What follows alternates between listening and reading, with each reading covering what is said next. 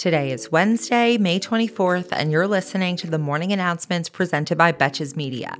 I'm your host, Sami Sage, and the morning announcements is your daily five minute breakdown of the headlines that isn't afraid to take a side and roast the most consequential reality show there is our government.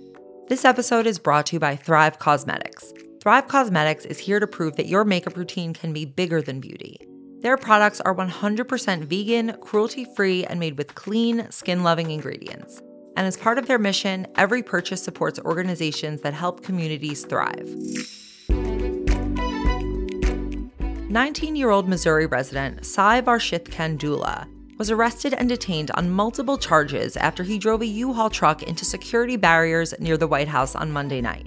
He was charged with threatening to kill, kidnap, inflict harm on a president, vice president, or family member, as well as assault with a dangerous weapon, reckless operation of a motor vehicle, and trespassing. There were no injuries on the scene, but law enforcement seized a Nazi flag belonging to the driver. Naturally, this means the jury is out on whether he's a Nazi or not. Surgeon General Dr. Vivek Murthy issued a public advisory yesterday about the major risks posed by social media, particularly to young people. The report underlying his statement called for more research and practical recommendations in order to prevent possible harm to the mental health and well being of children and adolescents. Risks include normalizing things like self harm, eating disorders, self destructive behaviors, and exposing young people to rampant cyberbullying. The Surgeon General said that he himself will delay his children's use of social media past middle school, and he recommended that families keep mealtimes and in person gatherings phone free, as well as to create a family media plan to make boundaries around privacy, social use, and content posting. At the same time, Murthy also called on tech companies to enforce minimum age limits and to create default settings for children with high safety and privacy standards. And he recommended that the government create age appropriate standards for platforms to use. Even though the last time I feel like they attempted that kind of thing, we ended up with the food pyramid. And we know how relevant that stayed. A new report by the Attorney General of Illinois named over 450 credible abusers in the Catholic Church over the past seven decades, with accusations involving both priests and lay religious figures.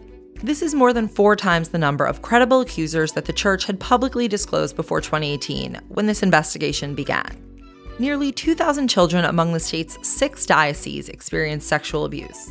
And like these stories usually go, priests who had been found to be abusers were often moved from parish to parish, where they were just given more access to new children to target. Most of the instances that were documented happened decades ago, making criminal and civil lawsuits impossible for many victims, both due to expired statutes of limitations in Illinois and because the majority of the perpetrators have died. Anyway, we better get back to focusing on those drag shows and on that Disney movie with a 30 second acknowledgement of a gay crush. Our next story is one of the early indicators of the potential dangers of AI. On Monday morning, false reports of an explosion at the Pentagon spread after an AI generated image went viral on Twitter, partly due to the fact that it was shared by accounts impersonating Bloomberg News using their paid blue checks. While there was no actual explosion or danger of any sort at the Pentagon, the rumor caused a brief dip in the stock market before the story was found to be false. Another sign we gotta get this AI tech under control ASAP. Won't someone think of the stock prices? For our final story, just one day after Harlan Crow's big profile in The Atlantic, his lawyers have written a letter to the Senate Judiciary Committee alleging that Congress does not have the authority to investigate his personal friendship with Justice Thomas in an ethics probe, and arguing that the committee is targeting Justice Thomas, and therefore Crow is justified in stonewalling this investigation. In response to the letter from Crow's attorneys, Senate Majority Whip Dick Durbin said that Crow did not provide a credible justification for his refusal to answer inquiries from the committee about the undisclosed gifts that were given to Thomas and his family, stating that Crow, quote, believes the secrecy of his lavish gifts to Justice Thomas is more important than the reputation of the highest court of law in the land.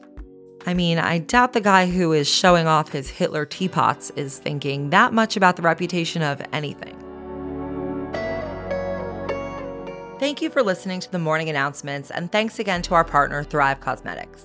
I've been loving Thrive Causemetics Liquid Lash Extension Mascara, which gives you the look of lash extensions without sky high salon prices. and it lasts all day without smudging, clumping, or flaking.